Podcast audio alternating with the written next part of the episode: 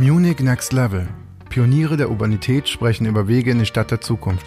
Der Podcast mit Marco Eisenack aus dem Muckbook Clubhaus. Ich begrüße euch zu einer weiteren Folge unseres Podcasts Munich Next Level. Wir gönnen uns eine halbe Stunde Gespräch und Learnings mit einem Experten im Bereich Stadtentwicklung, weil das ist ja genau das Thema, das wir uns mit diesem Podcast gestellt haben.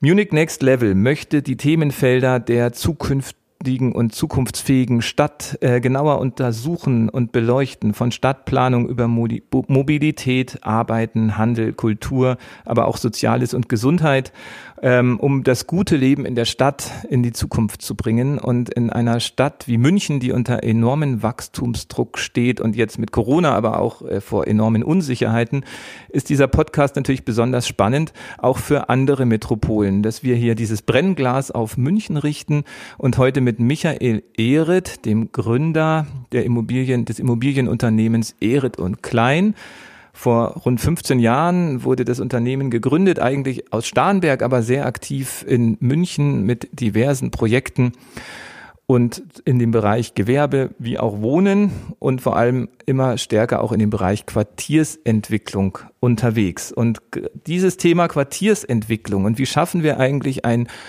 lebendiges, vitales, funktionierendes Quartier, insbesondere vielleicht auch in Neubaugebieten, diesem Thema möchten wir uns heute widmen.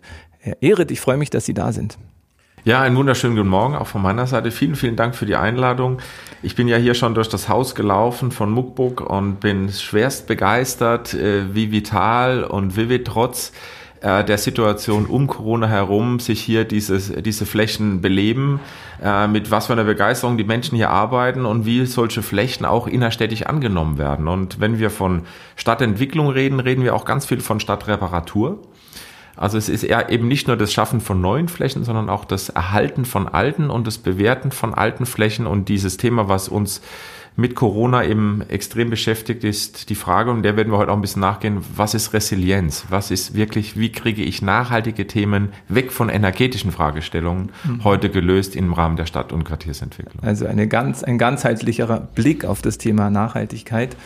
Ähm, und wir, schön, dass Sie es gleich ansprechen. Wir sitzen hier nämlich tatsächlich mit dem Blick auf Atlantic City ähm, über der Schillerstraße in einem Gebäude, äh, das Herr Ehret mit einem Konsortium aus drei Projektentwicklern und Immobilienunternehmen gekauft hat und entwickeln wird zu einer Büroimmobilie direkt am Münchner Hauptbahnhof vis-à-vis -vis des Bahnhofsplatzes und wir mit dem Muckbook Clubhaus diese Möglichkeit bekommen haben einer Zwischennutzung und hier in den letzten Monaten ein, schon eine großartige Melange aus ähm, verschiedenen Akteuren der Münchner Kreativwirtschaft entstanden ist, vom Pop-up-Store über Ausstellungsflächen bis zu äh, Start-up-Offices und Künstlerstudios und Ateliers. Das alles ist eben äh, auch wirklich möglich geworden durch diese Idee von Ehret und Klein zu sagen, nutzen wir doch schon mal diese Zwischenzeit, um auch ähm, Dinge auszuprobieren und vielleicht auch eine ähm, sagen wir mal, ein, den Wandel einzuläuten. Vielleicht ist das auch ein ganz guter Einstieg wieso tun Sie sich das an, äh, hier hunderte von Kreativen in, in diesen Komplex einzuladen, ähm, wenn Sie doch sowieso demnächst abreisen und eigentlich genug vorzubereiten haben? Mhm. Ja, warum tun wir uns das an? Ähm, und das ist, glaube ich, auch so ein Thema, was uns beschäftigt. Wir müssen, heutzutage muss man mit Leidenschaft an, an Projekte ran. Produkte und das Arbeiten heutzutage ist nicht einfach nur, man geht in die Firma und geht abends nach Hause, sondern wir beschäftigen uns sehr intensiv eben damit, wie, wie, wie schafft man Leidenschaften? Wie schafft man auch an Standorten, wenn man sich leidenschaftlich mit Standort und Standortentwicklung beschäftigt, wie schafft man eben es auch, Begabungen zu analysieren von einem Standort? Und Begabungen muss man pflegen, die muss man die muss man zulassen, äh, die muss man fördern. Und ähm, ein leerstehendes Gebäude hat eine Begabung, aber die verödet, die verarmt, die geht kaputt, sie geht verloren, wenn man eben äh, leerstehende Flächen eben nicht nutzt in dieser Zeit. Deshalb ist uns ist ganz wichtig, dass man diese Begabungen erstmal wieder erkennen muss. Und da muss man zuhören, da muss man zuschauen, äh, da muss man auch Dinge zulassen, da muss man auch ein bisschen mit einer Ruhe und auch vielleicht auch einer sage ich mal, auch einer Passion an so ein Thema herangehen und auch einer Geduld,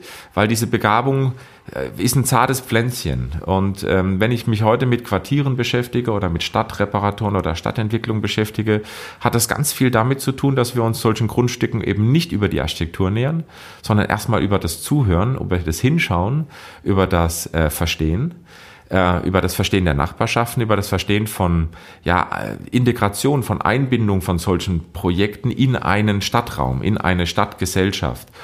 Und ähm, es klingt natürlich jetzt alles her und groß und breit und hoch, hoch äh, fein, aber am Ende des Tages, was, was zahlt sich denn aus, wenn man sich eben nicht zu früh mit äh, Flächenoptimierungen und Architektur beschäftigt, sondern erstmal mit dem, was kann denn so ein Grundstück? Also welche, welche Themen werden eigentlich dort befriedigt? Welche Bedürfnisse gibt es denn hier in so einer Stadt? Und für uns ist äh, der Muckbook Club ein extrem gutes Beispiel, äh, wie man eben sich auch mal mit Bedürfnissen der Stadt beschäftigt. Und wenn wir uns eben über Stadtkultur und Stadtstruktur beschäftigen, gehört eben zu einer ganzheitlichen Betrachtung eben nicht nur der Wohnraum, der geförderte Wohnraum, das Gewerbe, sondern eben auch das geförderte Gewerbe. Mhm. Großes Thema in München. Wie geht man damit um? Gentrifiziere ich eben nur wohnwirtschaftlich oder gentrifiziere ich momentan nicht sogar gewerblich? Große Frage, die wir uns stellen und äh, eine heiße Diskussion, die wir auch da mit der Stadt führen. Äh, wie weit müsste auch äh, Gewerbe gefördert werden in der Innenstadt? Weil sonst äh, verdrängt man genau in einer Straße wie hier in der Schillerstraße äh, notwendiges Gewerbe, die eine Stadt, ein Kiez, eine Struktur ausmachen. Da müssen wir mit umgehen. Mhm. Und deshalb ist für mich ähm, das so ein bisschen wie so eine kleine Petrischale hier, dieses, dieser Muckbook Club, ähm, in dem ein Pflänzchen sich jetzt entwickelt und Strukturen schafft, die vielleicht diesem ganzen Areal um den Bahnhof herum auch nochmal einen Color geben, den wir vorher noch gar nicht so gesehen hatten. Diese, diese Gentrifizierung von Gewerbe ist ja auch tatsächlich jetzt aufgeschnellt und es hat mich eigentlich fast gewundert, dass man nicht schon länger darüber diskutiert, weil man immer nur über Wohnraum-Gentrifizierungsprobleme gesprochen hat, aber eigentlich haben schon alle ja immer geklagt, dass die kleinen Läden verschwinden. Endlich haben wir einen Begriff dafür gefunden in der Stadtdebatte. Ähm, aber die politischen Lösungen sind ja wahrscheinlich nicht so einfach. Was wäre denn Ihre Forderung an die Politik? Also äh, meistens lautet ja die Forderung vor allem Richtung Immobilienunternehmen, bietet doch günstige Flächen für kleine Gewerbebetriebe und regionale Manufakturen an. Was wäre dann zum Beispiel da Ihre Antwort? Ähm, es gab mal äh, die Tendenz und auch die Chance in München, ist, jetzt bleibe ich mal bei diesem Be Begriff der sozialen Bodenordnung. Soziale Bodenordnung ist für mich eben nicht nur Wohn Wohnsozial, sondern ist auch Gewerbesozial. Und äh, ich finde, eine soziale Bodenordnung sollte sich eben auch mit äh, dem Anspruch, den die Stadt hat, sagt sie, sie will eben Teile dieser Wertsteigerung abschöpfen, indem sie Sozialbeiträge zurückgibt und äh, den Investor, den Bauherr, den Bauwerber dafür, dazu verpflichtet, eben sozialen Wohnraum zu schaffen. Warum schafft er nicht eben auch geförderte oder unterstützten Gewerberaum? Und wenn das Teil wäre dieser Sobon-Auflage, nicht zusätzlich, sondern Teil dieser Sobon-Auflage, weil es bringt mir doch nichts, wenn ich in der Innenstadt ähm, die, die günstigen Wohnungen schaffe, aber dem Menschen seinen Arbeitsplatz nehme, weil er dann statt von der Innenstadt in seine, in, auf einem kurzen Weg in seinen günstigen Gewerberaum oder in sein Büro oder in seinen Coworking oder Shared Space zu gehen. Er muss auf einmal in den, in den Stadt, ins Stadtumland gehen oder in die Außenbezirke und muss dann völlig, völlig paradox äh, günstig in der Innenstadt wohnen, aber günstig in der äh, Außenstadt arbeiten und muss teuer dahin und her pendeln. Und ich glaube, da müssen wir dagegen arbeiten, dass wir, wenn wir statt der kurzen Wege wollen, wenn wir Quartiere der kurzen Wege wollen, müssen wir beide Nutzungen, die Wohnung, die Wohnnutzung und die gewerbliche Nutzung in in beiden Ausrichtungen, hochwertig, hochpreisig, eben aber auch das geförderte, das günstige, den, den, ähm, ja, das Affordable Living, Living und das Affordable Working auch zulassen. Und zugleich ist Sobon ja aber eigentlich immer ein, ein Schreckensszenario auch für äh, Projektentwickler oder äh, Investoren, weil es ja doch den die Entwicklung äh, in klare Rahmen grenzt und man sagt, dadurch äh, müsst ihr so und so viel bezahlbaren Wohnraum schaffen und jetzt noch bezahlbare Gewerbefläche. Wieso ist das für einen Projektentwickler kein Problem? Ähm, Sie bezahlen ja auch, äh, also natürlich kann man jetzt sagen, wir sind, wir sind ja auch, es ist auch nicht alles, äh, wie soll ich sagen, äh, wir sind ja keine Wohlfahrt am Ende des Tages. Wir müssen auch Geld verdienen, gar keine Frage. Aber ich finde es wichtig. Also ich finde, Projektentwicklung hat viel mit Verantwortung zu tun. Und Stadt- oder Quartiersentwicklung ist eine sehr verantwortliche Aufgabe. Der muss man sich stellen. Und entweder lasse ich mich darauf ein, dann äh, und man preist das eben mit ein und man, be man bekommt ja auch eben diesen Sozialbeitrag, eben muss man ja auch nur dann leisten, wenn man einen Mehrwert schafft für sich auf dem Grundstück. Das heißt, wenn ich im Rahmen des bestehenden Wertes bleibe, ist dieser Sozialbeitrag ja sehr unerheblich. Dieser sogenannte Paragraph 34. Genau, wenn ich jetzt im 34er bleibe, ist das sehr unerheblich. Aber wenn ich eben Mehrwerte schaffe in einer Stadt, also wenn ich verdichte, wenn ich nachverdichte, wenn ich für mich selbst zu einem Mehrwert komme, muss ich von diesem Mehrwert etwas abgeben. Und dann ist eben nur die Frage, gebe ich das eben nur wohnwirtschaftlich ab, diesen Mehrwert, oder gebe ich ihn eben auch gewerblich ab? Und meine, mein Vorschlag wäre da wirklich, dass man sich mal in dieser Diskussion, auch politisch dieser Diskussion stellt und sich mit dem gewerblichen Mehrwert und der Abschöpfung eines äh, ich sag mal, leistbaren Gewerberaumes auch wirklich beschäftigt. Und wenn wir jetzt nochmal zurückgehen ähm, zu der eigentlichen Einstiegsfrage, die wir immer bei diesem Podcast auch äh, äh, vorhaben zu stellen, dann versetzen wir uns wahrscheinlich jetzt hier auch in dieses Gewerbe, genau in dieses Konglomerat hier in der Schillerstraße ähm, und gehen ins Jahr 2030. Äh, wir bewegen uns jetzt wieder in dieser schönen Regnose-Szenarien, wo wir sagen, okay, wenn wir jetzt im Jahr 2030 sind und Sie stehen hier am Bahnhofsvorplatz und blicken zurück, was sich in den letzten zehn Jahren hier so getan hat, äh, was denken Sie, was Sie bis dahin erlebt haben werden in diesem Stadtraum, auch bei der Entwicklung dieses Gebäudes und in dem Umfeld? Wir werden weniger Autos hier haben. Äh, es wird äh, sich ähm, hoffentlich dahin ausarbeiten lassen, dass die Erdgeschossnutzungen wirklich eine sich nach außen öffnende, in den öffentlichen Raum gehende Nutzung werden. Es wird ähm, transparenter werden, das Erdgeschoss. Wir werden vielfältiger sein. Es wird bunt bleiben. Äh, davon gehen wir aus. Wir werden hoffentlich vom, vom Stachus bis zum Hauptbahnhof mehr oder weniger die Verlängerung der Fußgängerzone haben. Ähm, wir werden uns hier natürlich sehr intensiv mit vielen, vielen Hotels beschäftigen und kleinen Hotels, größeren Hotelstrukturen, aber es dürfen eben nicht nur Hotels hier sein. Das war eben auch unsere, unser Thema, mit dem wir uns hier auch intensiv auseinandersetzen.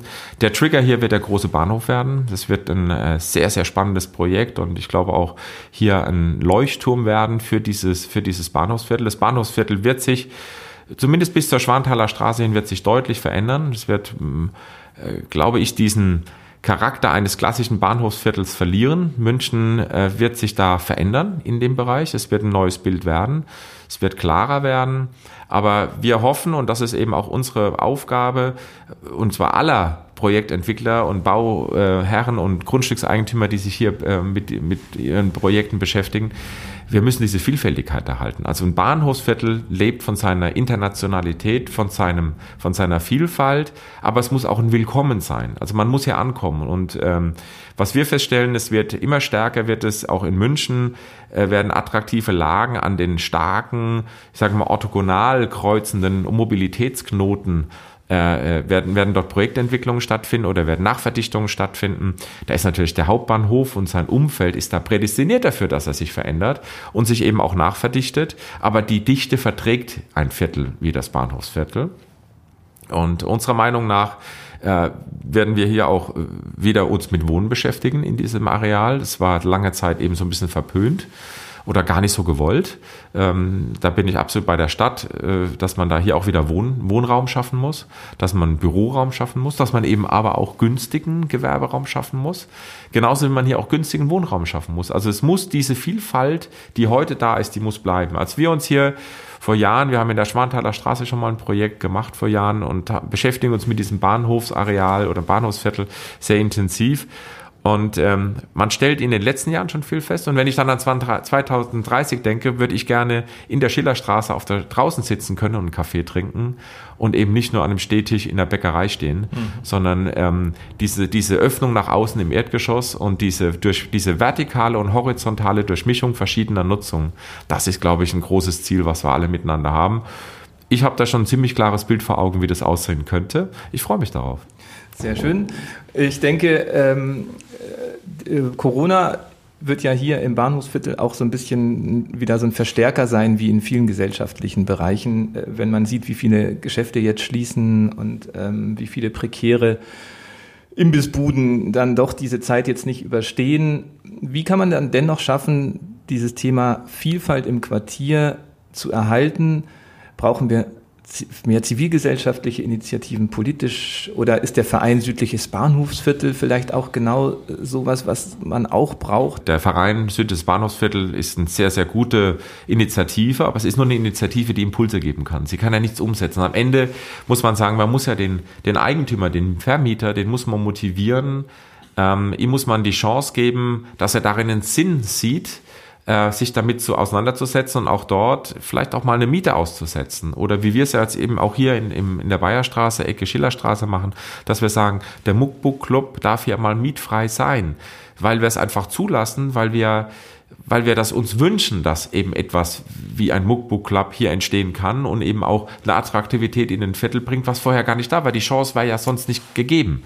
Und äh, wir müssen uns also da, da ist diese, diese Verantwortung, die, die haben wir.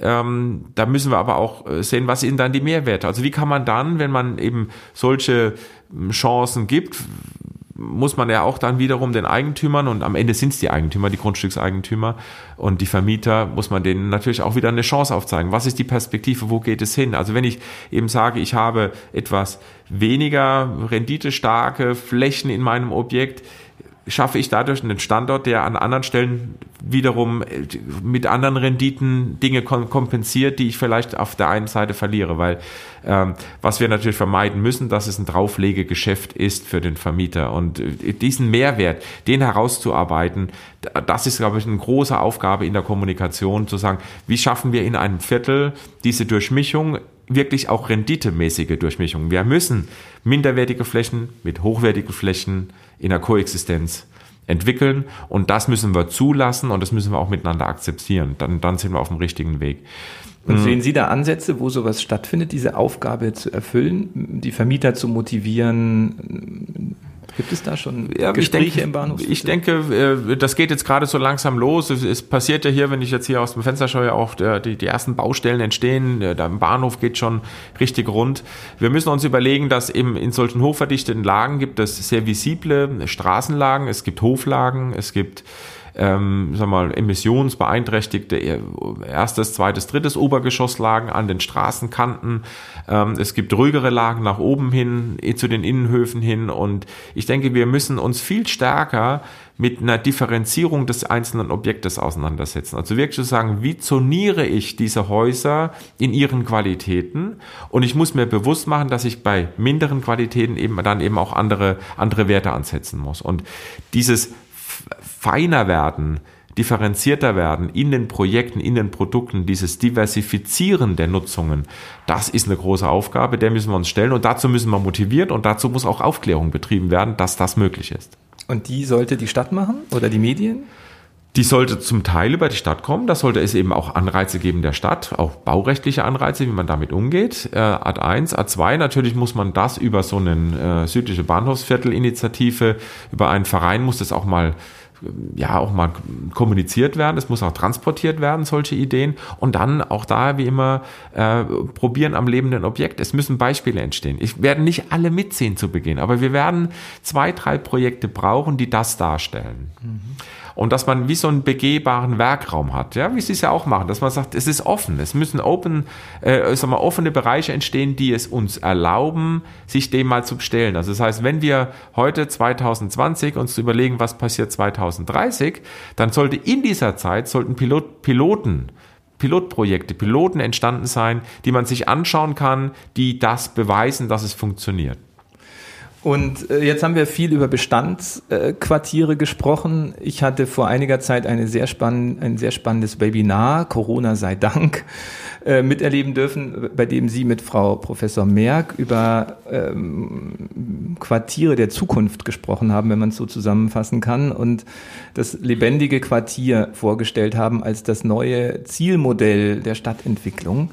Vielleicht ist das nochmal äh, ein Thema, das wir vertiefen sollten, wenn wir gerade in, über München reden und Munich Next Level, dann geht es ja auch immer darum, wo bauen wir jetzt den ge benötigten Gewerbe- und Wohnraum eigentlich noch hin?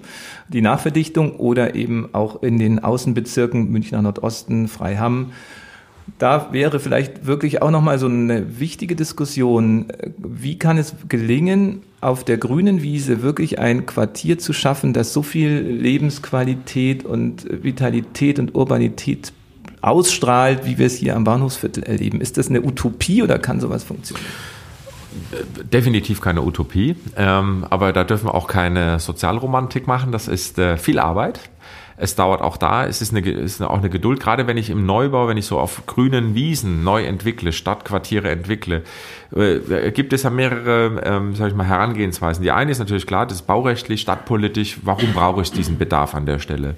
Dann schaffe ich Baurechte, dann ähm, setze ich darüber Stadtplanungskonzepte und äh, Stadtentwicklungsbilder, die erstmal uns vermitteln, wie könnte so ein Quartier ausschauen. Aber am Ende des Tages, und das ist, wenn es dann in die Projektentwicklung, also in die wirkliche Realisation und Entstehung eines solchen Quartiers geht, sehen wir als Projektentwickler, einer der wichtigsten Partner ist der Bürger, der Mensch, der dort lebt oder arbeitet und arbeitet oder arbeitet. Und ähm, dieser, dieser, dieser, diese Instanz, die wird manchmal zu spät gehört, gefragt. Und wenn ich auf einer grünen Wiese ein neues Stadtquartier entwickle, gibt es keinen Mensch, der da lebt oder arbeitet. Also muss ich mich eigentlich, sag mal, mit dem fiktiven Bürgertum zu der Zeit schon auseinandersetzen. Wer, wer soll da wohnen? Welche Menschen werden da hinziehen? Welche Menschen werden dort arbeiten? Welche Firmen werden sich dort niederlassen? Äh, wie, wie, wie pendelt man dahin? Was machen die Arbeitgeber? Also viel, viel mehr weg wieder von dieser klassischen architektonischen Annäherung an, ein, an so ein Quartier, sondern viel mehr welche Nutzungsarten, welcher Typus Mensch, welcher Typus Firma wird sich in diesem, identifiziert sich mit diesem Areal. Und damit müssen wir uns auseinandersetzen, dass man eben nicht nur vom grünen Tisch Planungen entwickelt, sondern sich überlegt, wer arbeitet da. Also für mich eine klare Maxime ist in den nächsten Jahren, äh, der wichtigste Partner eines Projektentwicklers ist der Bürger, der dort lebt oder arbeitet. Und wie kriegen Sie die Bürger, die künftig da wohnen, arbeiten und leben wollen, denn dazu, sich damit zu beschäftigen? Weil bisher ist ja die Bürgerbeteiligung auch gerade bei so grüne Wiesenprojekten immer so, dass der die Randbewohner äh, eben dort aufschlagen, die natürlich das völlig berechtigte Interesse haben, dass ihre Grünzone erstmal unbebaut bleibt. Und wir immer das Problem ja haben als Stadtgesellschaft, wie bringt man die, die noch nicht da involviert sind, dazu mitzureden? Gehen mhm. Sie da auch als Projektentwickler schon neue Wege in der Bürgerbeteiligung oder wie finden Sie die Bedürfnisse der Bürger eigentlich heraus, von denen Sie reden? Ja, zum einen muss man natürlich sich dann sehr früh Gedanken machen. Also wie gesagt, das ist Profiling, ja. Bleiben wir mal in dem Englischen. Dieses Profiling ist wichtig. Also wer, wer will wirklich hinziehen, wer will da arbeiten? Und äh, dass man dann sich dann auch sehr früh auseinandersetzt, was ist, was kann denn der Mensch, der dort ähm, äh, sag mal, ein Bedürfnis befriedigt, was kann der sich denn auch leisten? Ähm, und wir müssen ganz, ganz offen gesprochen nicht eben äh, uns überlegen, was ist eine Stadtentwicklung und am Ende gibt es einen Preis und dann muss dieser Mietpreis gezahlt werden, sondern wir müssen doch viel früher anfangen, müssen sagen, was kann sich denn eine Firma oder ein Mensch, der dorthin zieht, sich leisten? Ja, und müssen eigentlich reziprok darauf aufbauend rechnen, was können wir denn uns dann leisten zu bauen oder leisten in der Dichte zu, äh, zu bauen. Und äh, natürlich, und das ist, glaube ich, der, der große Ansatz, ist natürlich Dichte, hat auch damit zu tun, ähm, dass ich dann äh, die Preise auch besser kalkulieren kann, weil eine höhere Dichte führt einfach nicht nur zu einer Wertsteigerung, sondern auch eben zu einer Vielfalt, was die Rentierlichkeiten betrifft. Ich kann anders agieren. Je weniger ich baue, das ist leider Gottes so, desto geringer ist meine Flexibilität in der Anpassung an Mietrenditen, an Strukturen, an Flächen und äh, alles, was eben so dazugehört. Also das heißt für uns tatsächlich eine große Frage, die wir uns stellen, wer wäre der Bürger, der dorthin zieht? Und idealerweise hat man in dieser neuen Stadtgesellschaft, die man da schafft, oder dieser Teilgesellschaft, die dort entsteht, zwei Dinge. Da ist der Nachbar ist zu fragen, aber das ist der Nachbarschaftsbürger-Workshop, nenne ich ihn mal, ja. Das ist aber der, der drauf schaut. Das ist nicht der, der wohnt. Der hat ein ganz anderes Bedürfnis als der, der da wohnen wird später oder die, die äh, äh, Firma, die sich dort anzieht. Also müsste man wirklich sehr, sehr früh in einem Projekt diese Menschen, die Interesse haben, dorthin zu ziehen, befragen.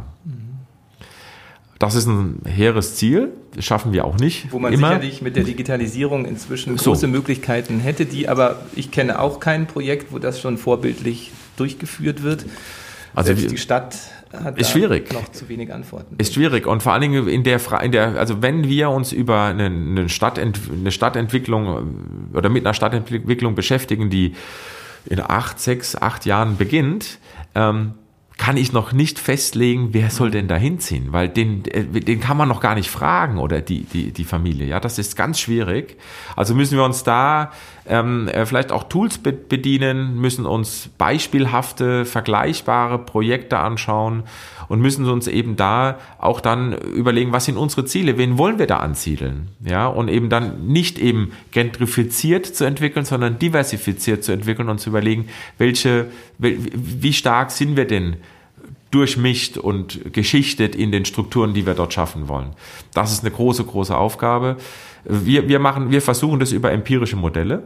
Wir versuchen das über viel Research, über viele Vergleichsprojekte. Wir schauen uns viel an. Viele Dinge, ähm, weil ich denke immer, es macht ja Sinn, gerade in der Stadtentwicklung sich mit Erfolgsfaktoren auseinanderzusetzen und zu sagen, was war bei einem schon entstandenen Quartier, und da muss man ja nicht nur die letzten zehn Jahre sich anschauen, sondern mal breiter denken, was war denn die Vorgabe eines, einer neuen Quartiersentwicklung und was war, was ist da daraus dann geworden im Ergebnis und welche Faktoren, die man am Anfang sich definiert hat, führten zum Erfolg und welche, welche führten zu weniger Erfolg oder welche wurden sogar aufgegeben auf dem Weg dahin. Haben Sie da Beispiele, Mm. was Sie immer wieder inspiriert? Da, da gibt es, da gibt es ganz unterschiedliche, ah, da, da könnte man jetzt Stunden drüber reden, aber da gibt es, da gibt es schöne Beispiele, wo wir uns auch eben wirklich mit diesen Analysen, was sind denn Erfolgsfaktoren ein, weil man kann ja auch nicht sagen, es gibt keine Blaupause für ein gutes Quartier, sondern es muss wirklich in der jeweiligen individuellen oder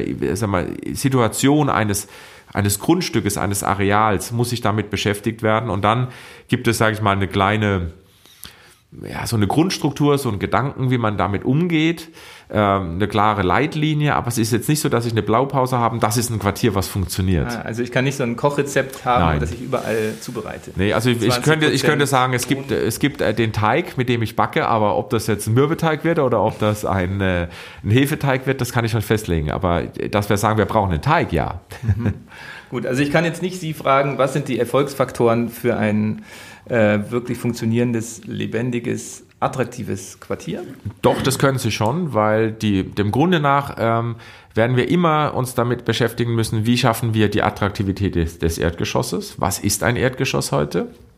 Wie robust muss ich Dinge entwickeln? Weil wir hatten ja vor Jahren, und da, mm, zähle, sag mal, da, da müssen wir nicht mal zehn Jahre zurückgehen, hatten wir die Situation, dass wir ja Flächen entwickelt haben, weil wir gedacht haben, die Mieten, die Mieter oder Nutzer dieser Fläche sind da zehn Jahre drin.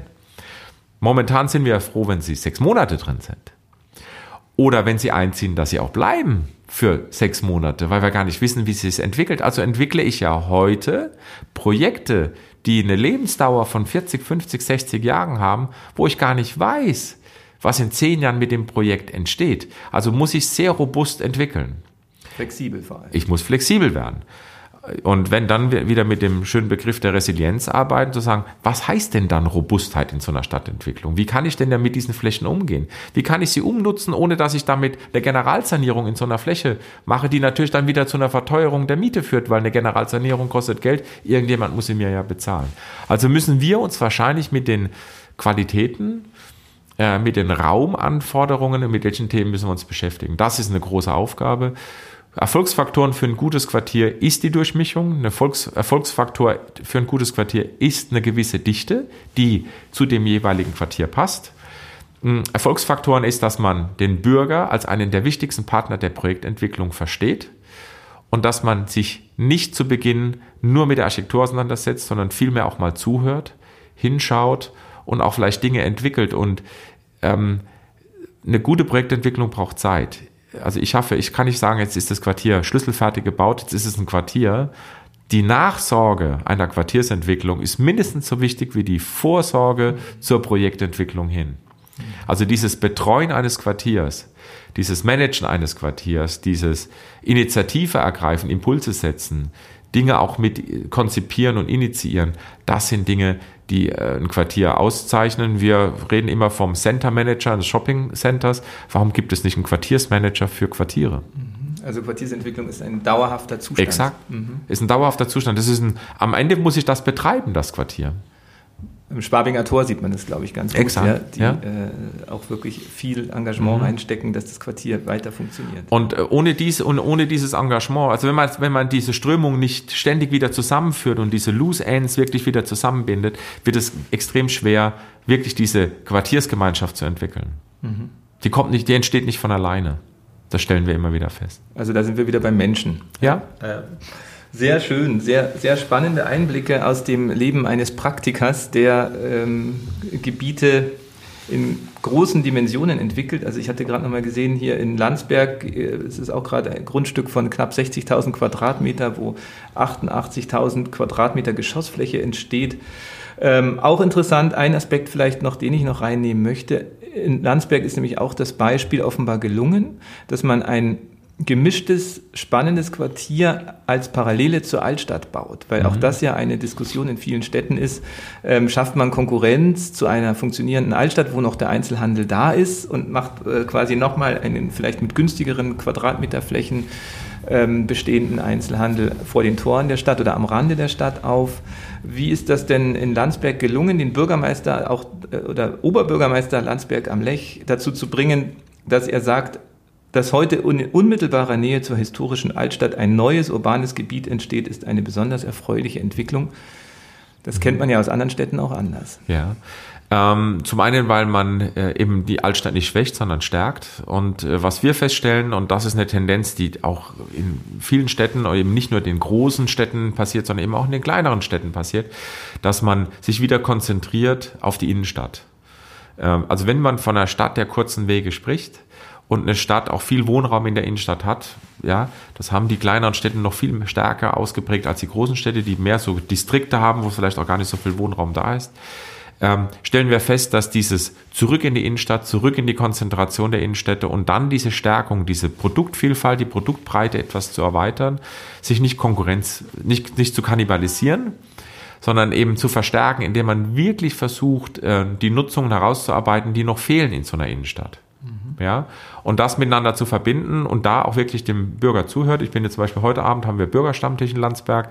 Äh, da sitze ich auch wieder eineinhalb, zwei Stunden äh, in einem Restaurant bei, bei, einer, bei einem, bei einem äh, Weißbier und wir diskutieren mit Bürgern, mit Politikern, was denn noch fehlt, was so Bedürfnisse, was Ängste sind, was auch Chancen sind, die man da, die daraus entstehen. Und äh, da muss man zuhören und muss es dann auch zulassen und natürlich dann aber auch wieder die Authentizität mitbringen, dass man sagt, das wird dann auch umgesetzt oder es wird zumindest in den Bereichen umgesetzt, wo es sinnhaft ist, dass man das mit einbringt. Äh, von daher, äh, auch da in Landsberg war es so, äh, es dauert einfach Zeit. Also wir haben uns auch da mit Mobilitätskonzepten beschäftigen wir uns seit fünf Jahren in, dem, in der Stadt. Wenn wir Glück haben, wird dieses Jahr im Spätjahr, im Herbst in, im Stadtrat äh, darüber entschieden, ob man sich mit einer stadtweiten Mobilitätssatzung auseinandersetzen möchte oder nicht. Äh, das, wie gesagt, es dauert Zeit, es braucht viel Geduld. Und ein Projektentwickler ist nicht fertig, wenn er das Haus gebaut hat. Hm, da ja. kommen wir schon zu den Stärken, die Sie haben müssen. Es passt ganz gut zu unserer Abschlussfrage ähm, wo wir uns immer angelehnt an den schönen Titel Munich Next Level, was ja auch so ein bisschen an so einen Ehrgeiz beim Computerspiel äh, erinnert, zu sagen, wir wollen gerne ins nächste Level kommen. Äh, das kann noch nicht, hiermit wollen wir uns nicht zufrieden geben. Welche Superkräfte würden Sie denn sich wünschen oder bräuchten wir Ihrer Meinung nach, um äh, das nächste Level einer qualitätsvollen Stadt in München zu erreichen? Also erstmal München ist natürlich schon eine sehr qualitätsvolle Stadt. Das dürfen wir nicht vergessen. Wir klagen hier auf einem sehr, sehr hohen Niveau. Äh, es gibt immer viele, viele Dinge, die wir noch verbessern können. München ist auch in vielen Bereichen wirklich Vorreiter, weil wir viele Sachen hier initiiert haben, die von anderen Städten nun übernommen werden. Ich will es nicht sagen kopiert werden, aber wo man Impulse hier gesetzt hat in der Stadt, die auch im Umland, die viel bringen. Äh, ein großes Niveau und ein großer Schub, den, den es äh, für München, glaube ich, ins nächste Level bringt, ist, dass man verstanden hat, dass München an der Stadtgrenze von München nicht endet. Dass die Metropolregion, dass das Umland nicht der, der Wohnort, der Schlafort der Menschen ist, die in München arbeiten, sondern dass hier symbiotisch äh, ein Miteinander konzipiert wird, was eben auch politisch in den Köpfen sich manifestieren, musste über die letzten Jahre. Da gibt es die so, sogenannte Europäische Metropolregion München. Ähm, da gibt es einen Verein dafür, der dort sehr viele Impulse setzt, der diese Verknüpfung macht. Und ich glaube, dieses Miteinander, dieses interkommunale Denken, dieses Miteinander vernetzen, das der, ich sage immer, dass ähm, die Metropolregion, die Metropole München als Zentrum sie es zulässt, dass Polyzentren entsteht um München herum, die auch leuchten dürfen dann sind wir auf einem richtig guten Weg ins nächste Level. Genau, also wir möchten ja dieses Gespräch auch immer gerne nutzen, um zu lernen. Wir haben jetzt schon ein bisschen gelernt aus Ihren Alltagserfahrungen als Projektentwickler, aber auch vielleicht nochmal gerne würde uns interessieren, wie lernen Sie denn ähm, über die Stadt der Zukunft? Gibt es vielleicht auch Impulse, die wir mitnehmen können aus Büchern, Filmen, Podcasts, die Sie in, in letzter Zeit genossen haben? Mhm. Ähm, definitiv gibt es da äh, Corona sei Dank äh, und da ist die Krise wirklich eine Chance. Äh, sehr viel digitale, äh, digitales Material mittlerweile, gute Podcasts. Ähm, ähm, da gibt's mehrere Fachzeitschriften, die sich mit Webinaren, ähm, so kurzen Statements bis hin zu einer Stunde mit diesen Themen auseinandersetzen. Also wenn man sich zum Thema Stadtentwicklung, Stadtreparatur, Quartiersentwicklung einfach mal googelt ja, oder äh, äh, als was ich mal da einfach mal den, den schönen digitalen Research betreibt. Also da sind sehr, sehr aktuelle, wirklich zukunftsfähige und auch Zukunftsthemen jetzt gerade aktuell auch in, in Diskussion und ähm, Bearbeitung. Da kann ich, also ich kann es eigentlich, ich würde gar nicht so sehr auf die Bücher gehen, weil die Bücher, die heute gedruckt äh, sind, äh, sind alt leider Gottes. Da sind vielleicht gute Theorien drin, gar keine Frage. Da gibt es auch gute Handbücher dazu, auch keine Frage. Aber das wirklich Aktuelle, das, was uns betrifft in der Projektentwicklung, in der Stadt- und in Quartiersentwicklung, da würde ich behaupten wollen, ist der Podcast, ist das Webinar aus den letzten fünf, sechs Monaten und noch dazu natürlich alles so ab März, April extrem aktuell und viel, viel aktueller kann man sich da momentan gar keinen Überblick schaffen, als wenn man durch diese digitale Medienlandschaft sich mal wandern und treiben lässt. Super, genau. Und wir verlinken in den Show Notes dann gleich noch den Link zu dem Webinar vom Heuer-Dialog, wo wir Frau Merck und Herrn Ehret erleben konnten und auch gerne noch zu ein paar Lieblingspodcasts zum Thema Stadtentwicklung gerne, gerne. von Herrn Ehret und mir. So, dann sind wir durch, äh, machen jetzt nochmal eine Runde durchs Muckbook Clubhaus, schauen uns die Ausstellung von Asta von Unger an, äh, die im Erdgeschoss gerade stattfindet. Und ich wünsche euch allen einen schönen Tag. Danke, Herr Ehret, dass ja, Sie da waren. Vielen, vielen Dank. Hat Spaß gemacht. Viel Spaß. Danke. Ciao. Das war ein neuer Impuls vom Munich Next Level. Wir sagen Danke fürs Zuhören und hoffen, dass du für dich persönlich etwas mitgenommen hast. Der Podcast wird kuratiert vom Munich Next Level dem Think Tank und Innovationsnetzwerk des Stadtmagazins Muckbook. Wenn du mitwirken möchtest oder mehr über das Projekt erfahren willst, findest du alle Infos im Web unter muckbook.de.